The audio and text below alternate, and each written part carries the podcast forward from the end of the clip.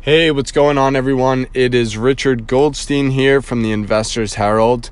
And I just want to share a few things, quick podcast rant kind of deal here.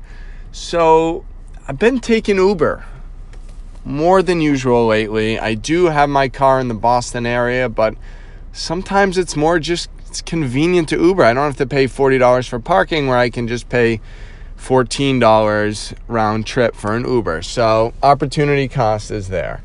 Well, anyway, I've been talking to Uber drivers more than usual lately, trying to figure out why they Uber. What is the root cause for them driving all day? Where do they come in from? Where do they live? Well, it turns out most Uber drivers are doing phenomenal. And I know it sounds like, oh, he drives Uber, like what happened to his real job? But it's really no joke. I mean, I met a guy the other day. First of all, I'd say it's about seven out of the 10 Uber drivers I come across have immigrated within the last 10 years to Massachusetts, which is an amazing stat. So a lot of them come over here. They are making about 800 to 1200 a week. So about 4800 4 to 4800 a month. Then after taxes maybe about 3500 a month. They're living on the outskirts of town, most of them, living about 20, 15, 20 minutes outside in the Malden, Revere area, if you know the Boston area well. And they're paying, they're renting, paying about 1500 a month for rent. A lot of them do have a roommate, so that's about 750 each. They're just splitting it.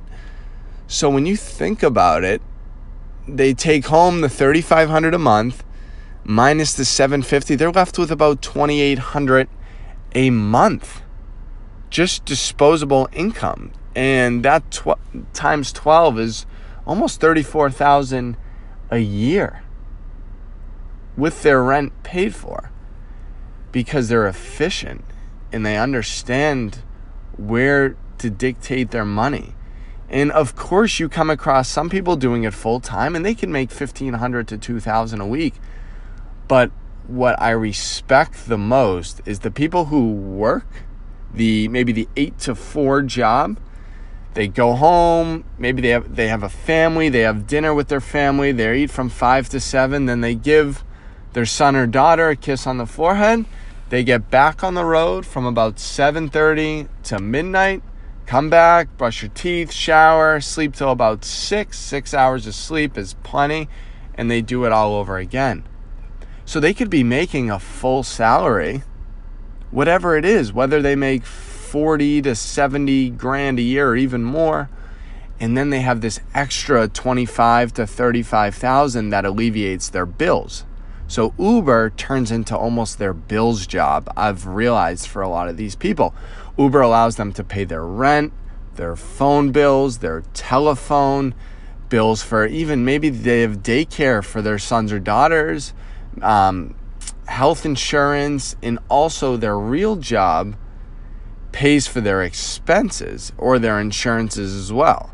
So you, you almost have this double edge right here. You have their real job dictating their benefits, and their main salary is what they save for the future, whether it's in a 401k account or a Roth IRA. They're able to put that money aside and then this Uber job takes care of the bills.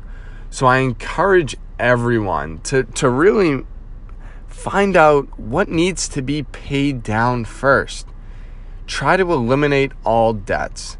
Because if you're paying six or seven percent interest and you can have the ability to pay that off, don't think, oh, I should just prolong the process. You're actually making six or seven percent just by alleviating those bills. So, again, make a spreadsheet, see what's important to you. Do you want to do you need that extra job? Do you want that extra grind to have those bills paid off and then your rest your regular job or your 8 to 4 goes towards you because you shouldn't just be working for your boss and for your company. I really think that Uber provides this sense of freedom for most individuals doing it And, you know, especially when when people do immigrate to the United States, they don't speak much. They, a lot of people have trouble with English, and it's hard to find a job at first, or they maybe they don't have much education, which is which is tough. So Uber allows them to first off meet connections. If they do 50 rides a day, just talking to people and say, hey, how, how are you? Here's my story.